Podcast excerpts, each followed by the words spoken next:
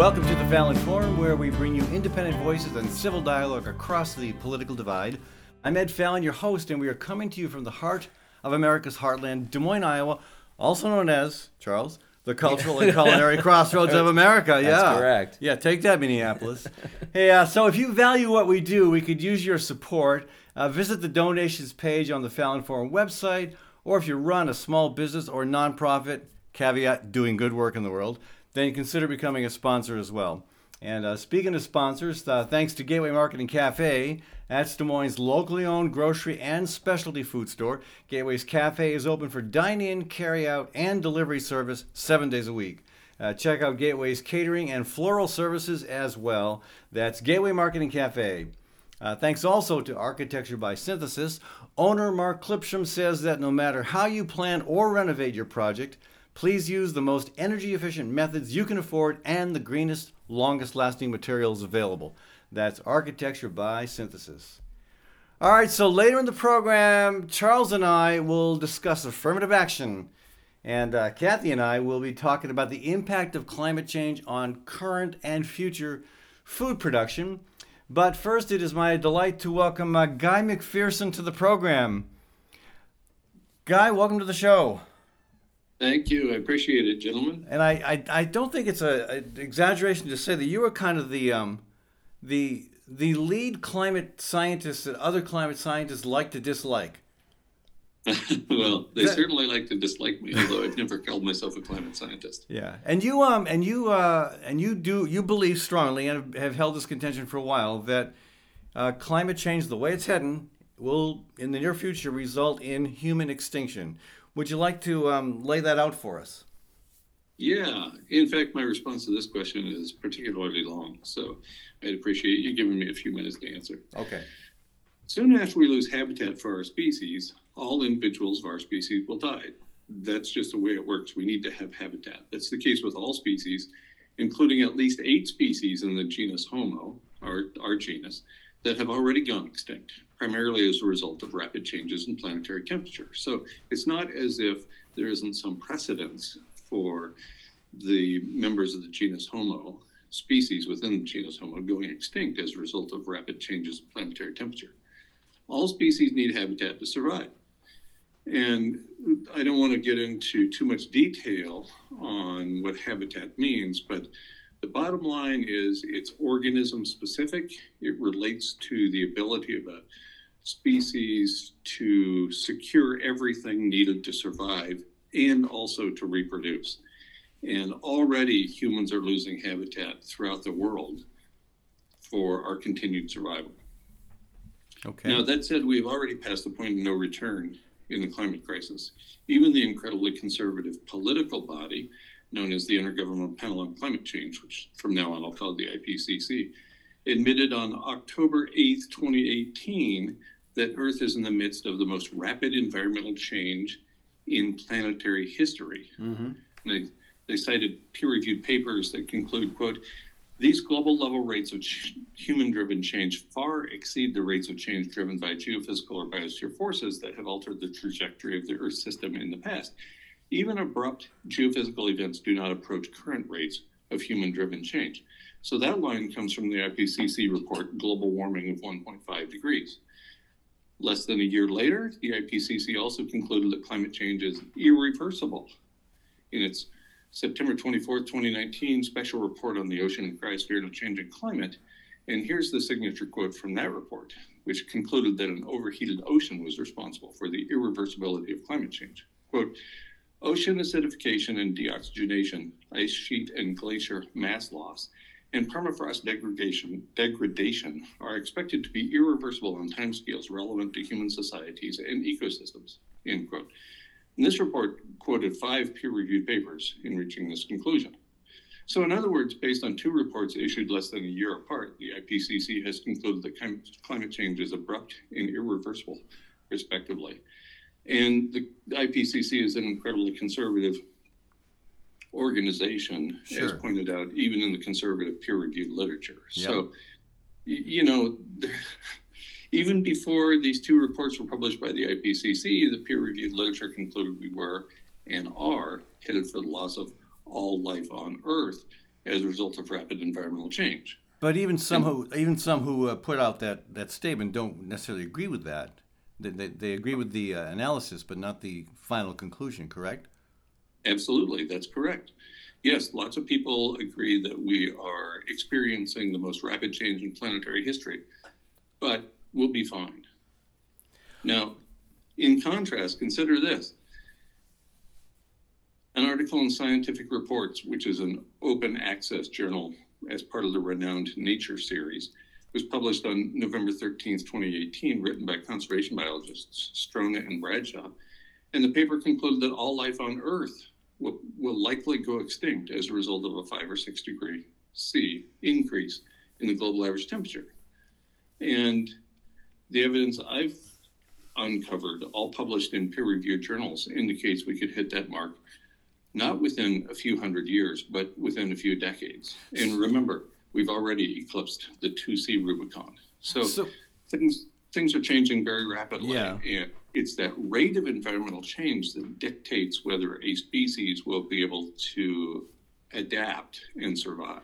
And I think that's an important thing that is frequently very very frequently overlooked. Guy, can we go back to your, your initial premise or you know, statement, which is that you know other Homo species have already preceded us uh, into extinction, and um, maybe you could clarify because I, I I would assume that most people don't understand that 98% of all life on Earth that existed at one time has gone extinct because of habitat changes, weather changes, climate. I'm sorry, not weather changes, climate changes. Comets. Right. Well, or whatever, you know, cataclysmic events. So, uh, are we talking about uh, glaciation and ice ages as eradicating other Homo species? What are we talking about?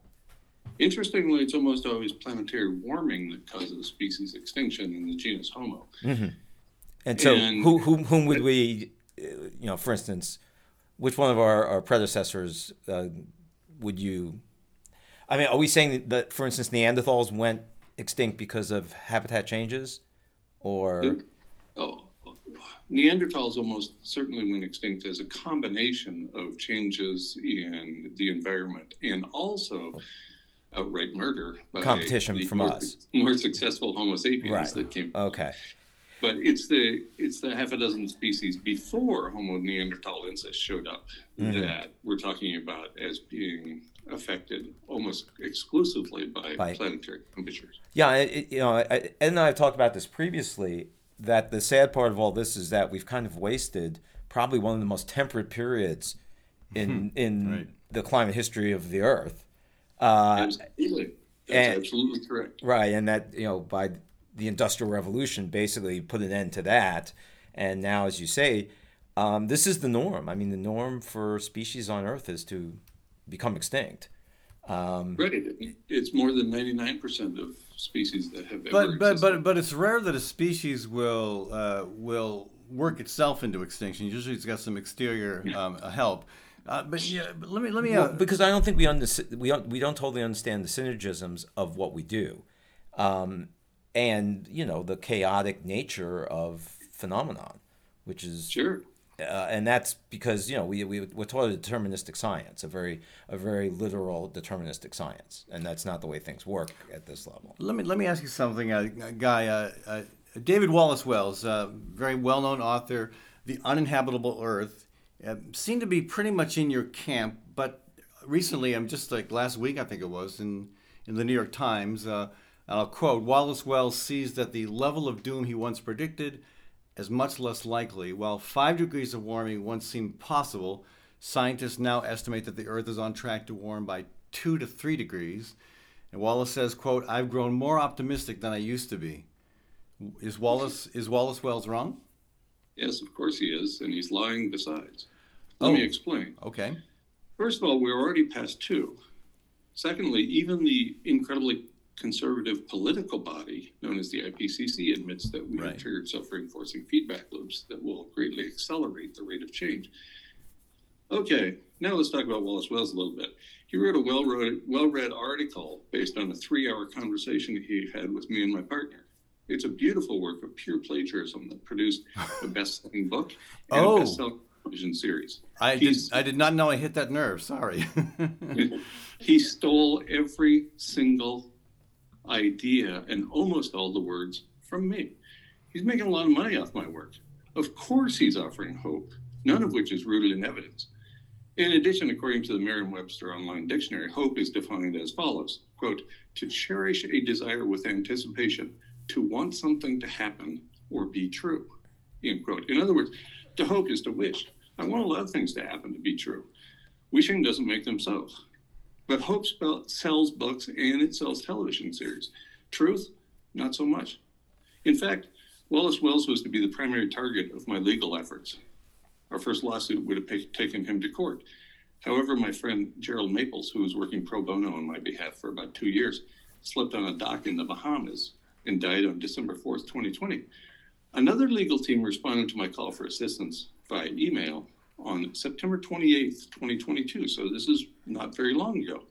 About a week later, this legal team received a blood soaked message from somebody going by the name The Executioner. Not surprisingly, my final message came from this legal team about a week after my first message. It was comprised of only three words Walk away, guy. so why don't they just why don't they just take you out instead? Go right to the source. The defamation campaign against me was so stunningly successful that there is no need. I haven't been interviewed by a major corporate media outlet Till today. for five years, till today. That's exactly right. But let me And, you know, I used to be on the news on a pretty regular basis. And for five years, not much. So, in terms of detractors, uh, Michael Mann, also another friend of yours. So, I mean, I, I, say- I, I'm- I know I, this this much I know. I didn't know you had a that that, that relationship with David uh, Wallace Wells, but Michael Mann, that's pretty well publicized. He's the uh, Penn State climate scientist who said earlier this year, um, quote, it will only take a few years after net zero emissions for carbon levels in the air to start to go down because of carbon being sucked up by the oceans and forests. Is that scientifically defensible? It certainly sounds very optimistic if it is, but is it defensible? No, absolutely not. There is a minimum 10 year lag between the maximum heating produced by CO2 emissions and the maximum heating. So, any carbon dioxide released today takes 10 years to reach its level of maximum heating. In addition, and that's from a peer reviewed paper published more than eight years ago. I don't have the reference with me right now, but you can find it in my work, most notably in an essay at guymcpherson.com called Extinction Foretold, Extinction Ignored. Anyway, a more recent peer reviewed paper indicates that the larger the emission, the longer it will take Hmm. for the heating to decelerate, up to thousands of years. So to, to claim that we're going to solve this thing in a matter of a few years is either rooted in ignorance or, or more likely it's an outright lie. Now, maybe part of where Mann's coming from is that he doesn't want people to give up hope. I mean, one thing he said, uh, I'll quote again doomism has become far more of a threat than denialism. It almost sounds like a direct reference to your work. Yes, absolutely. And in fact, he referred to me as a doomist cult hero in an article in the Washington Post. And when I was on speaking tours after that, I'd point that out and I'd say that he got it wrong. I'm a doomist cult superhero, not a doomist cult. well, what does your cape look like? So, so Guy, it, it, given you know what's interesting is the information that you're quoting is all out there. Um, you know, it's not being hidden. The IPCC report. Well, that and, and and you know these various open access uh, entities that anyone can get into. So, um, I guess um, my first question is, since you you believe this to be true, what what should humanity do at this point? I have been proposing for many years, along with my partner, the idea of planetary hospice. And planetary hospice would include telling the truth, treating everybody like we treat our ancient dying grandmother. Tell her the truth and mm-hmm. expect the same from her. That's at the individual level or at the family level. At the community level, let's try to address the horrors that are found in every community within this set of living arrangements, things like racism and misogyny. There's, there's a lot of work that we could do at the community level that would make lives better for people who aren't necessarily, oh, I don't know, Caucasian males like me. Mm-hmm. You know, heterosexual Caucasian males have experienced a lot of privileges because of the way they look. And I don't think that's necessarily the right way to go.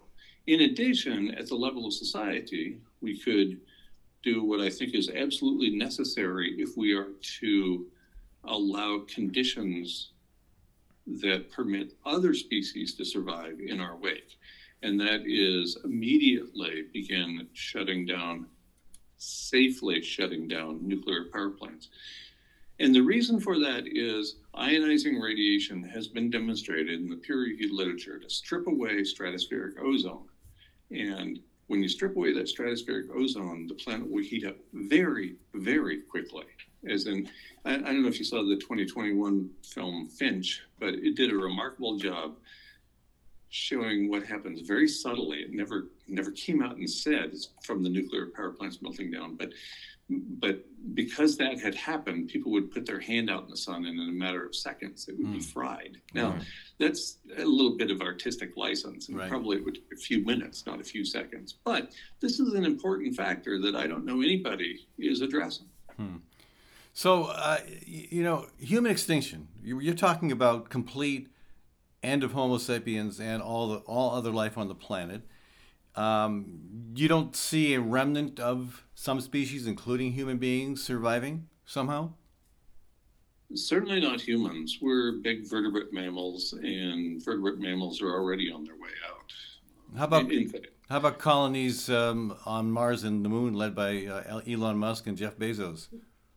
You know, we we didn't even manage to take care of habitat on this planet, and we think we're going to go create it on another planet and then maintain it with people like Jeff Bezos leading the way. Come on. the man tries to send a pickup truck or whatever that was into space. Oh, that was Musk. Sorry. That was Musk. Yeah, that was Musk. I get my billionaires mixed up too. It's fine. Right. Yeah. Right. I confuse my billionaires.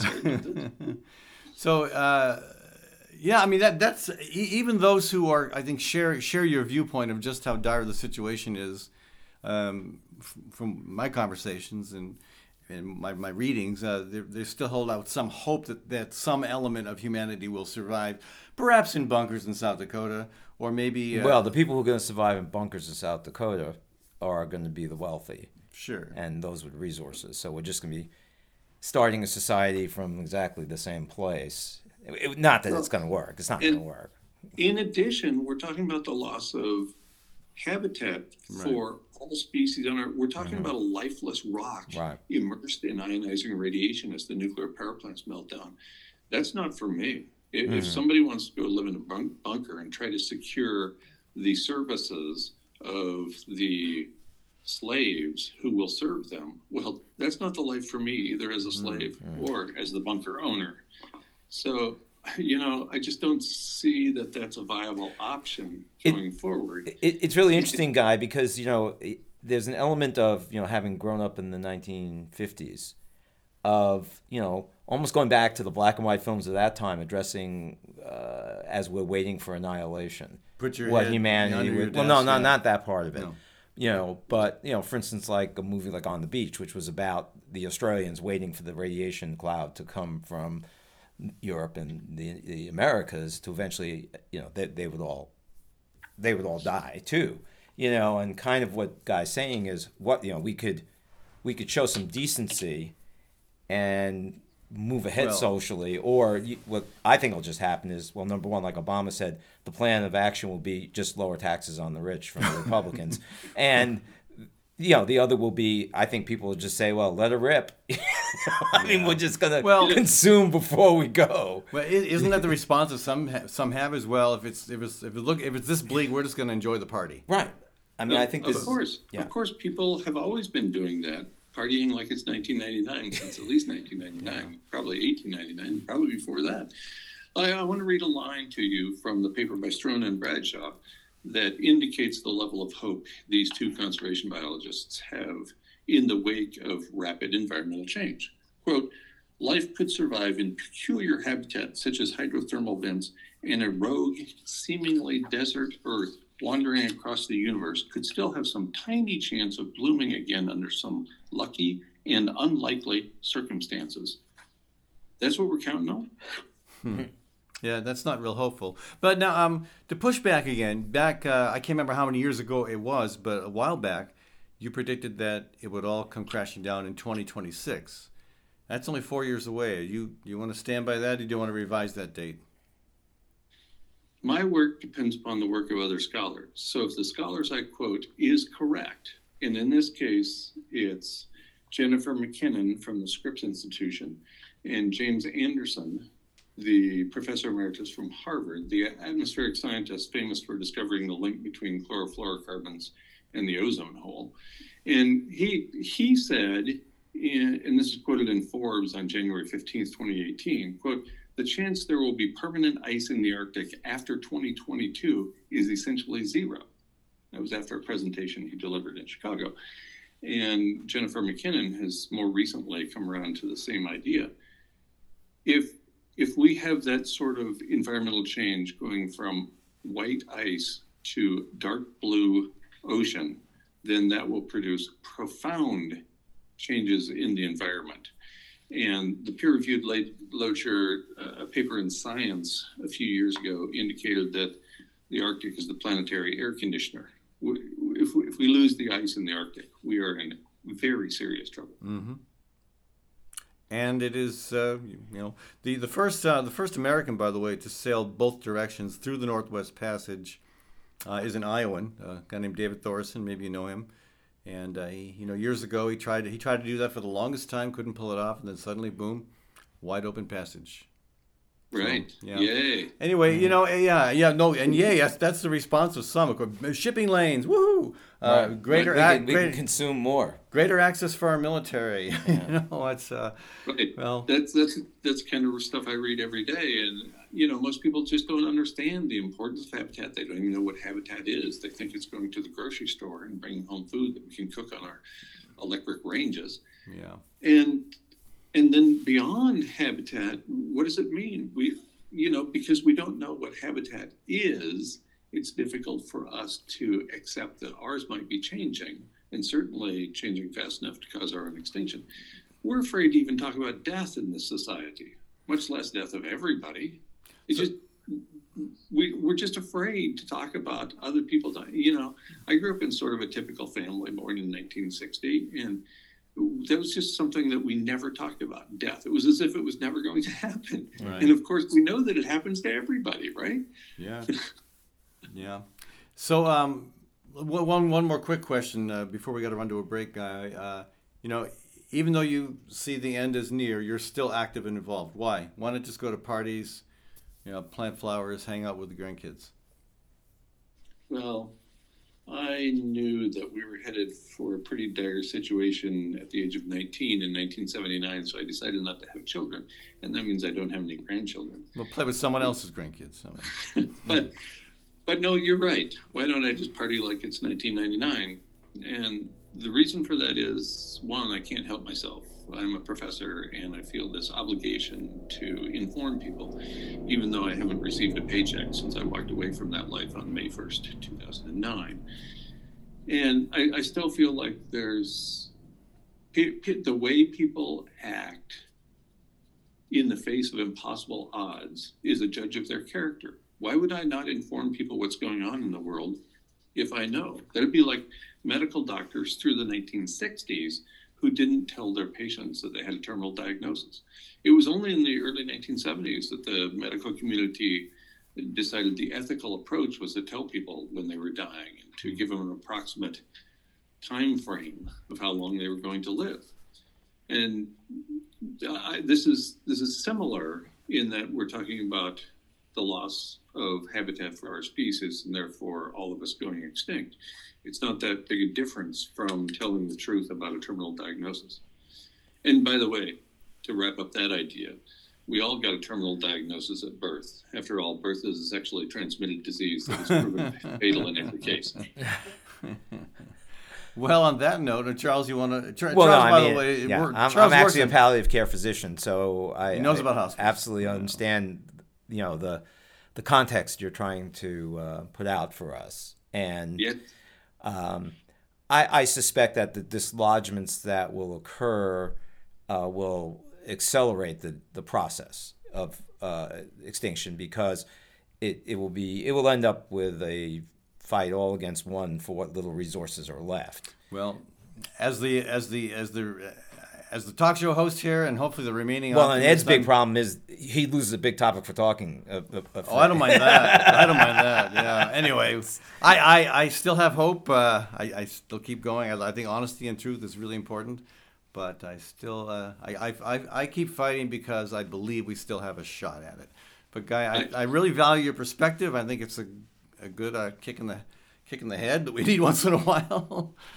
so, well, I appreciate the opportunity to chat with you Yeah. gentlemen very much. So Guy- thank you for that opportunity. fo- today. folks, we've been talking with Guy McPherson. When we come back from a short break, uh, Charles and I are going to be discussing affirmative action. Has it's run has it run its course? Uh, what will the U.S. Supreme Court uh, decision say about it? Back in a minute on the Fallon Forum. Gateway Market and Cafe is Des Moines' locally owned grocery and specialty food store, centrally located at ML King Parkway and Woodland Ave. Enjoy chef crafted prepared foods, artisan baked goods, organic produce, hand cut meats, local and international cheeses, wines, and craft beer. Gateway's Cafe is open for dine in, carry out, and delivery service seven days a week. Stop by or visit gatewaymarket.com for more details. Gateway Market, good food, great community. You're responsible for a lot, and it's easy to become overwhelmed, to feel helpless, even hopeless. What's not so easy is finding your way back to feeling and functioning better. Psychiatrist Dr. David Drake helps individuals and couples throughout Iowa with the convenience and privacy of televideo counseling. Dr. Drake also prescribes medication when needed, and his services are offered on a self pay basis. If you need help, don't delay. Contact Dr. Drake at daviddrakefamilypsychiatry.com. Architecture by Synthesis provides planning, design, and design build services for high performance, low maintenance, affordable homes and buildings. Owner Mark Clipsham is committed to the mission of the Fallon Forum and community radio stations. Mark says no matter how you plan or renovate your project, use the most energy efficient methods you can afford and the greenest, longest lasting materials available. A beautiful project will be revered, maintained, and valued, and is the best investment you can make for a future we all share. Learn more at architecturebysynthesis.com.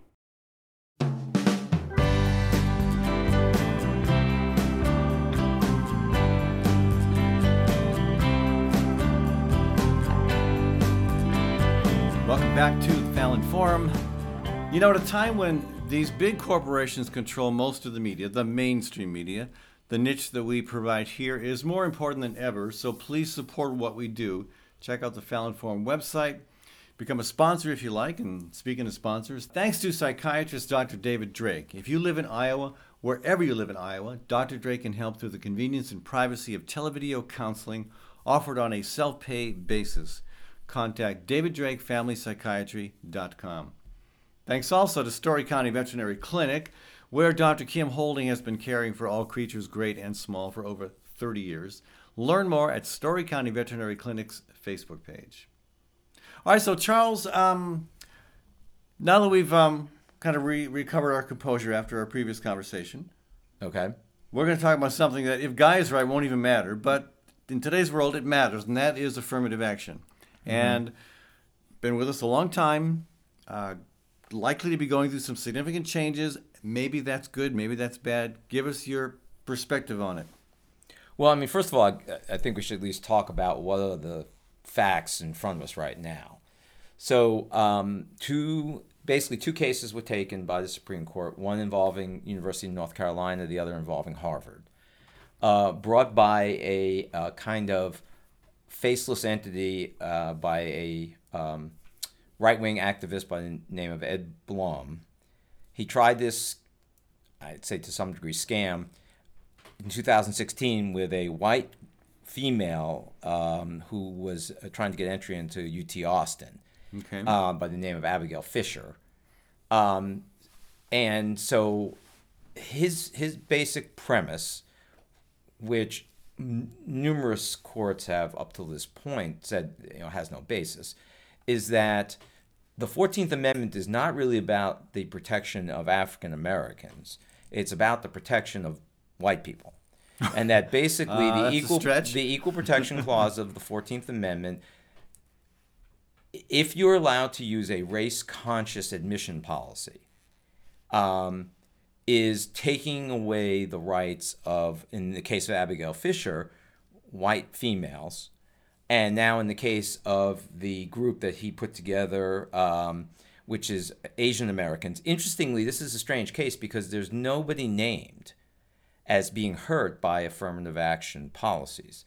It's this na- it's this nebulous group of Asian American students, um, which he you know brought suit on behalf of against these two institutions, and basically. Um, the claim that they're making is that the use of any uh, judgment in terms of race to favor one applicant over another um, is again discrimination both under the 14th amendment and title VI. so That's kind of turning the Fourteenth Amendment on its head. well, and that that's why it's brilliant. I mean, that's why it's a brilliant legal policy, uh, uh, you know, kind of um, approach, and it's brilliant because they're using another minority to bring this. So that makes it seem as though, women. well, no, no, they're using Asian Americans. Oh, this, this this, that case, this case, Right. Yeah, yeah. I was thinking of Ab- Abigail Fisher, right. So, which is the best Anglo-Saxon name ever. but um, so you know what they're presenting again is that in spite of the fact that at the lower court levels um, they the, the lower courts felt that this fit that you can have racial consciousness in admissions you cannot make race the only factor in deciding whether someone's going to be admitted or not Is that unreasonable? what which is what to use race as a factor A factor, but not the only factor. No, I think it's perfectly reasonable. Okay. And I- I'm saying this is somebody who was involved in medical school admissions, um, as well as for over 10 years in terms of resident choosing residence, which is another process where you where You've this done, comes you, into have fact. done, you've done a lot of that. That's correct. Yeah. So let's look at the facts, which it doesn't really matter because we already know how the court's going to rule based on Well, you, well, why don't you tell us? Well, We'll the court get, is clearly get, that, gonna- get that out of the way. Right. They're, they're clearly going to rewrite that they're going to take race as a factor out, even race conscious, where it's not a it's not the only factor. So what are the facts? We know that in, in places like California, by the way, which got rid of race as a factor in 1998, Was that by referendum? uh, it was, in fact, Mm-hmm. following you know the Bakke case, which was uh, I believe involved admissions at UC Davis, where I used to live, and also used to work. Um, so we know that the result of that has been that the uh, graduation rates for African Americans has gone down year after year after year. And, and that is with other efforts, outreach, trying to find other factors that might serve as a surrogate, um, even to the point of just using zip codes to try to identify populations So- that would likely be represented. Because let's face it, the issue here is that in terms of getting into elite schools, and that's also you know the big, the big state schools, as well as Ivies and some of the other Stanfords and things like that. Um, that coming from a, a economically disadvantaged part of the country. Now, economically disadvantaged part of the country also includes a lot of white people. Sure. Includes a lot of rural places in this country. Yep. So, you know, they've tried to, again, going as really, um, you know, uh, unidentifiable in terms of what is how they're choosing the uh, the students to consider as zip codes. We don't know. I don't know what the zip codes constitute, right? But they would basically come up with lists of favored zip codes in trying to get diversity. But the problem was that it, it simply led to more less affluent white kids such that So- the African American population of students went down. So, so back to UC Davis. Yeah. Again, you lived there, you worked there, you went to school there. I, I, I, I taught there. Taught there, okay, Right, yeah. Yeah. Uh, after after California's uh, California's policy on affirmative, Mm-hmm. affirmative action changed through referendum, it was at 1998, you said? I believe 1998, yeah. and, and so for the next 24 years, I don't, I don't know how far, how recent the data is, well, but have, have uh, black emission admissions have declined or black graduations have declined? Both. Both. And Right. are, there other ways of explaining that other than the change in policy? Um, I'm just it doesn't seem it yeah i mean it doesn't seem likely because they've made other efforts and they still could not get the class up that way um, and and you know doc uh, uh, justice thomas who has a real thing with affirmative action that is about that he feels his accomplishments are diminished by affirmative action because at least up to the point of becoming a supreme court justice he felt that he was seen as a token that he basically you know other people saw him as not having accomplished and, and gotten there by his own efforts but that he was favored because he was african american so to him it's very much a personal thing Right. um, that would explain President Obama as well, right? I'm- well, I'm- Obama I'm being- actually, I'm- you I'm know, in all fairness, Obama Obama did say somewhat the same thing, not to the same level of depth as as a, a grievance that that Clarence Thomas brings it, but the he asked, he kept asking the question, well, what does diversity bring? Well, what diversity brings now is pretty clear, which is it tends to make a environment in which even people who are not necessarily expanding their groups of friends to include a lot of the minority kids that are admitted, they tend to become more aware of uh, a multiracial society, and, and their attitudes reflect that. They learn skills in terms of groups that are not homogeneous, how to deal in the future, tends to be higher levels of civic engagement. You know, and so I think that there's a lot of literature out there saying that yes, diversity does matter. Now, you know me, I have a real problem with I'm really tired of skin color uh, being any kind of surrogate for the level of people's capabilities because we know that the you know the spectrum of achievement is pretty you know the bell curve is pretty much the same from skin color to skin color it's not necessarily the same unaided for when you're disadvantaged by the fact that because of your skin color you're given yes they're supposed to be equal schools but they're not equal schools Yeah. right you're also disadvantaged because the way that admissions start especially in medical school now where the numbers are astronomical are, are trying for a limited number of spaces you have to find something to make the group smaller and usually it's because it's to take the mcat the entrance exam Yeah, take the smartest right. kids. Well, it's to take a score and then get yeah. rid of everybody else just so you have a group to deal with. You cannot Yeah. do holistic admissions on the group that is, um, you know, it, it, it, the size of the group that we now have. And the other problem is the people who are economically advantaged, what they economically are advantaged in doing, among other things, is taking courses to learn how to take these tests. Right, and, and and the tests. Who are the tests written by? well, they're written by various educational services. Right, but they're probably not written by people who really have a good understanding. Well, no. In fact, that's in, why that's why many universities have gotten rid of the SAT and the ACT at all. Yeah. Because they they feel that it cannot be made, uh, you know, fair to everyone. Hmm. But, you know, So does, does that does that winnowing process in med school uh, eliminate a lot of black and Latino students? well, we know that the winnowing process, yeah, at the entrance to med school, Mm-hmm. would appear to because less than five percent of physicians in the United States are people of color. That would definitely that would definitely suggest that that's happening, um, and you know I, I'll tell you like for instance what my process was. Now you know what everybody thinks this is this is this is the way it's being presented to the American people that if one person gets in because some of these factors are advantaging them, then somebody else who would have gotten in doesn't get in. Okay. They don't seem to have as much of a problem with the fact that, let's say, at Harvard, that 30% of their students come from um, 5% of the applicants. And those applicants are legacies, um, children of faculty, being on the honor roll. What is le- what do you mean by legacy? Uh, you gave a lot of money to Harvard, or you went to Harvard and you oh, really? gave a that, lot of money to that, Harvard. That gives you enough inside leg. oh, yeah. Oh. And and even at the Ivies, being an Why, athlete, why should I not be surprised? Right, being a, being an athlete at the Ivies, there's no scholarships because they're basically Division three, but they do want athletes, and so everybody's, it, and and this is what was so ridiculous was, they didn't even make the argument that they could point to a specific Asian American who didn't get a slot because some person of color, other color, got a slot, right, and certainly the reason that affirmative action as it was initially configured which was almost kind of like a quota which is that the, the student body should look a lot like the percentage in the population.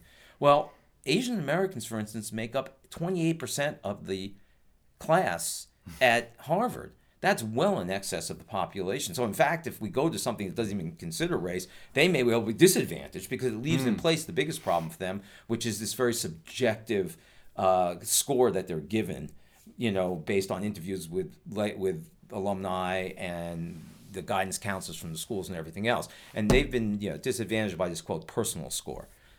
So it's it's this zero sum game which is ridiculous, and it's always about that people of color are advantaged by affirmative action. Now, the bigger plot here is that people like Blum because he's also the person who brought the Shelby case or helped in the Shelby case. Tell us what that Well, the Shelby case was the one that that you know uh, eliminated essentially a, a good part of the Voting Rights Act, saying that here again, So just kind of a solid progressive across the board. Right? Yeah. Yeah, and here again, um, he's now bringing it in terms of college admissions. But the the overall game plan, the next thing is going to be favorable contracting, for instance, that the federal government does based on wanting to have uh, certain groups that are disadvantaged, which include, by the way, women uh, in the contracting. Um, and actually, I, I would I would say for the listener, the women are the next group.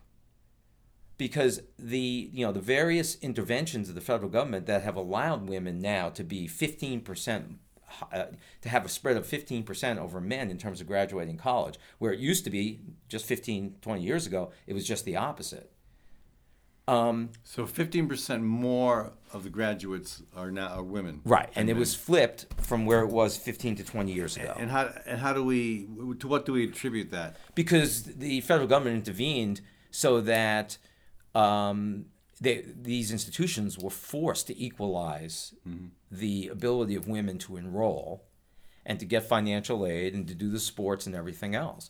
And so um, this that's the next target group, which is and you're already seeing it. You're already seeing that there are people out there talking about how men are failing in this country, right? And they're failing not because of their own problem, but they're failing because they are forced to be in schools that don't they they are disadvantaged in because sitting in a classroom and following direction and not being you know like so wired um, favors women to do better in school. So we should change school so that men can do better. Yeah. Okay. But no, I mean this is this is this is my point, which is that whatever you may think about affirmative action, because I really despise the use of color as some marker for capability. Right. Um, but the the next thing down the line is going to be first to go after things like federal contracting, second then to turn it around on women because they've also been given some structural advantages, well not structural advantages, but they but they've been given some advantages through federal action that could certainly be turned around depending on who's in charge.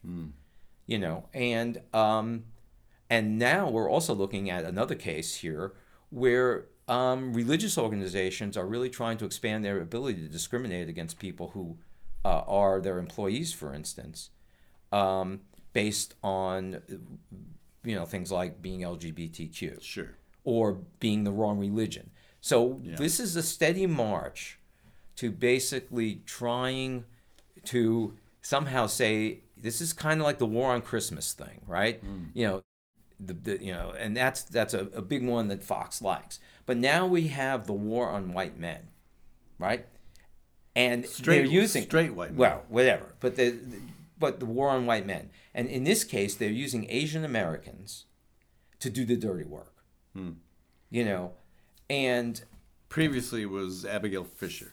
Right. Previously, it was it was a white woman. Right. But hmm. actually, and, and it, it was only 2016. She failed twice in front of the Supreme Court in terms of making this case. But of course, the court is different now, and there's no doubt that they're going to get rid of affirmative action. Now, So, is there an appropriate role for affirmative action? I mean, Yes. Let, let- let me put it this way: Are there appropriate changes that should be made?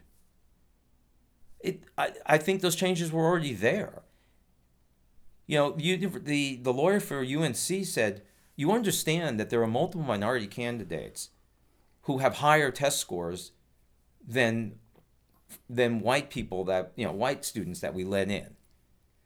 And this notion that you can say two people are exactly the same based on any sort of you know totally objective um, evaluation based on test scores and grades is ludicrous. I mean, I can tell you this. This is my experience. Okay, in in in in in terms of resident applications, seventy five percent of the students look pretty much the same. Okay, they are science majors. Um, everybody works for Habitat for Humanity to show you know their their, volunteerism. Um, you know, they, they go to fairly similar schools. They write a fairly similar statement. You know, and, and as a as a residency director, I don't want a program of clones. Well, but and because you have to think who who is the clientele, who who are the patients. Correct. That's you- exactly don't- don't you right. want- you, you want, want a community. You of- want a diversity. Right. That's my whole point. And you know, for instance, I would hold one spot for non-traditional students. I would that would spot might be Caribbean graduates. That might be somebody who's coming at it. They're 40 years old. You know, because I'll tell you something. Taking a bunch of 26-year-olds coming out of medical school who've done nothing but the lockstep, and then did science. You get a lot of people who are not particularly emotionally mature you know, and to get through residency, you need some real resiliency and emotional maturity. And I'd rather have a 35 year old person whose MCAT was mediocre, or you know, their USMLE was mediocre, but they've got a lot of life experience. They have a lot of, um, you know, uh, of evidence that they will be able to handle the tough situation that a residency is. These are subjective judgments. The notion that somebody stole my spot is just another sense of entitlement in so, this country. So, it isn't part of the problem is who's in charge of these residency programs? How so? Well, I mean, who's who? Who's the people making the selections are not, not selecting the diversity of university you just described. I would say that's partly true, but it's also partly true that particularly at the higher level residencies, it's the same issue, which is that people who come from socially advantaged situations are going to tend to be selected in those in, hmm. in, in those programs. Whereas the less traditional programs, like the osteopathic programs this one used to be, we're already seeing these kind of first generation hmm. applicants. You know, and it is a problem because if you pick a bunch of people to do medicine who identify with upper middle class and higher values, they're not going to go to the rural communities to take care of people. They're not going to go to the in, inner cities to take care of people for the most part. They're going to stay with the type of communities they are used to. Yeah, yeah. Well, that's a great argument right there. Um, so what if uh, what if Guy McPherson is wrong and we are not not extinct in five years? Uh, what's the future hold for affirmative action given the current political alignment in the U.S.? I would say that these things will be tried to be accomplished in other ways. You know, maybe looking in some way of identifying lower socioeconomic class applicants, which is is a neutral position. Because ultimately, no matter what government or the court does, uh, institutions, the colleges, universities, hospitals, can do what they want to do. They, they, they can implement uh, a policy that sees that the uh, diversity of uh, people are accepted into their programs. Right, but but the problem is that as the information came out in this case, and it was the reason why the lower courts ruled in favor of the two universities, as it came out, this form of affirmative action did in fact generate more access for the for these groups. All right. Hey, folks, we're going to take a short break. Uh, Charles, thanks for joining us today. When we come back, uh, Kathy Byrnes is going to join me, and we're going to be talking about uh, oh how um, how weather this year has impacted food production and how it might impact food production down the road. Back in a minute on the Fallon Forum. Gateway Market and Cafe is Des Moines' locally owned grocery and specialty food store.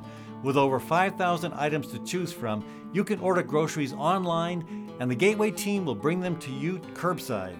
It's a convenient way to shop from anywhere and save time. Gateway's Cafe is open for dine in, carry out, and delivery service seven days a week, with catering and floral services also available. Visit gatewaymarket.com for more details. Gateway Market, good food, great community. At Story County Veterinary Clinic, Dr. Kim Holding has over 30 years of experience working with all creatures, great and small cat, dog, horse, cow, elephant. Well, if you've got a pet elephant, you may be in trouble. Kim's clients stick with her year after year because they know she'll do right by them and their pets and farm animals. So give Kim a shout to keep your animals happy and healthy. Call 515 232 8766. That's 232 8766. At Westrom Optometry, Dr. Joel Westrom and his team provide a variety of services, including comprehensive eye exams, children's eye exams, and LASIK co management. Whether strictly utilitarian or a fashion statement, your comfort and vision are Westrom's primary concern. Dr. Westrom and his staff will work closely with you to determine the best solution for your eyes, prescription, and lifestyle. Services are provided in English and Spanish, and the clinic is open Monday through Friday from 9 a.m. till 5 p.m. and on Saturdays by appointment. That's Westrom Optometry, located in Des Moines East Village.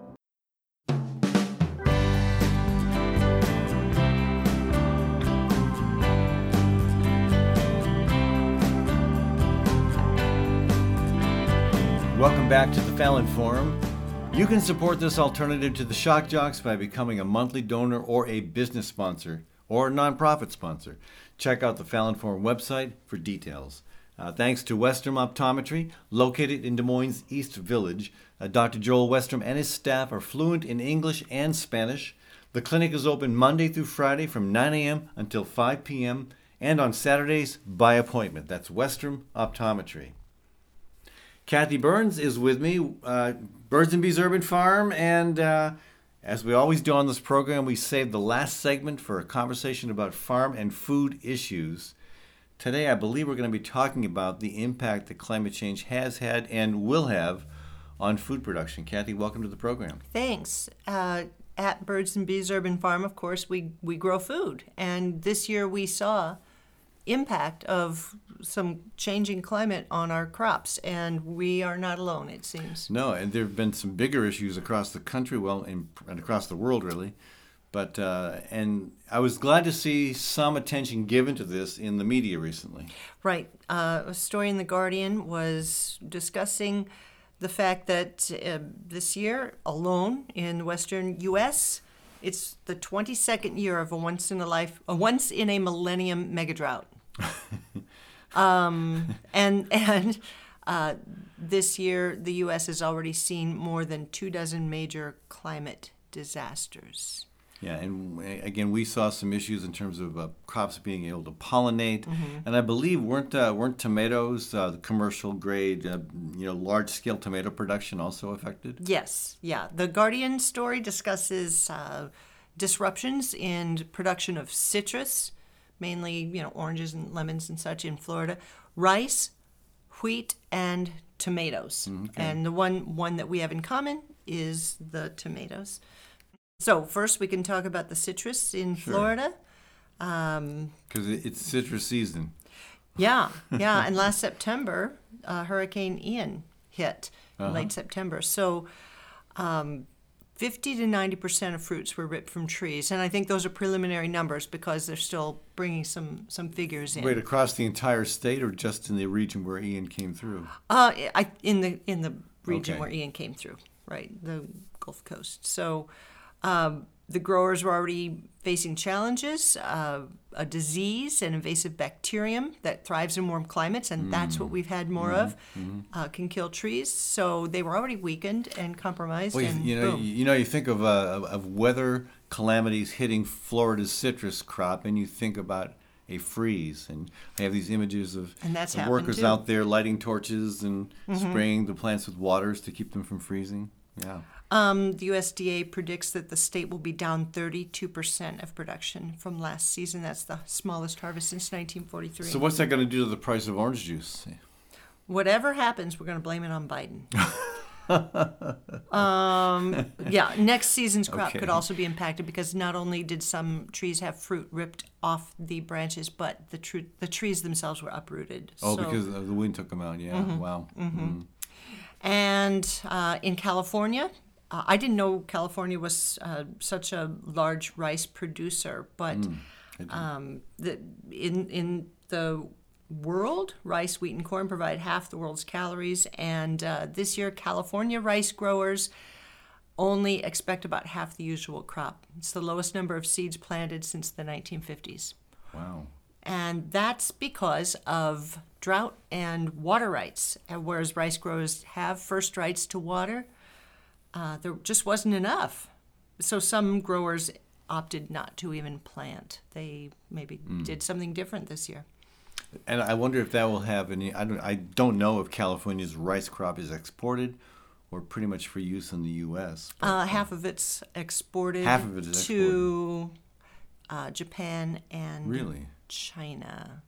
Yep, about half usually in the Sacramento Valley. So that, anyway. that's that, that's yeah that's a problem when you've got uh, what two thirds of the world's population uh, see rice as one as its primary grain. It's grain. staple. Yeah. Yeah. Okay. Uh, so Californians uh, uh, who grow the wheat are considering moving productions to cooler climates. Uh, Northern California, China. So um, of course that that will require land that might already be in production for some other food. Mm. So that's going to have a big impact. And what about wheat? Well, That's my, my favorite grain. Mine too. and since, uh, of course, since the war in Ukraine, uh, Hmm. there's been a global wheat Mm-hmm. shortage.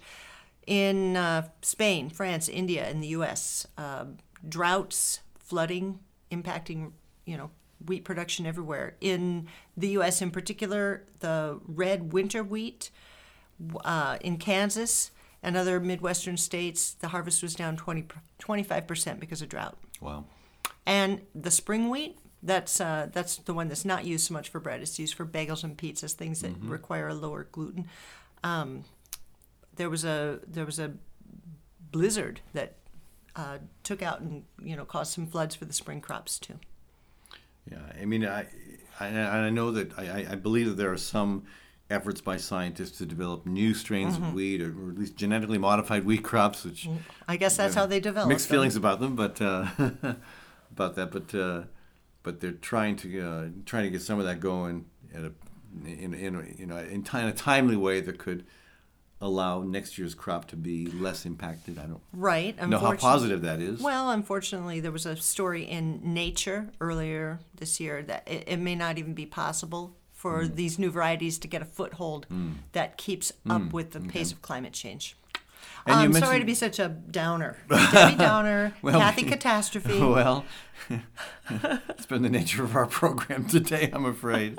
But uh, tomatoes. that's, Well- the, that's the one I was. Uh, we started off with. We might as well wrap up with tomatoes. Yeah, these are the, the the large tomatoes that you mentioned are produced in California uh, for the sauces, the ketchups, the paste, that kind of thing.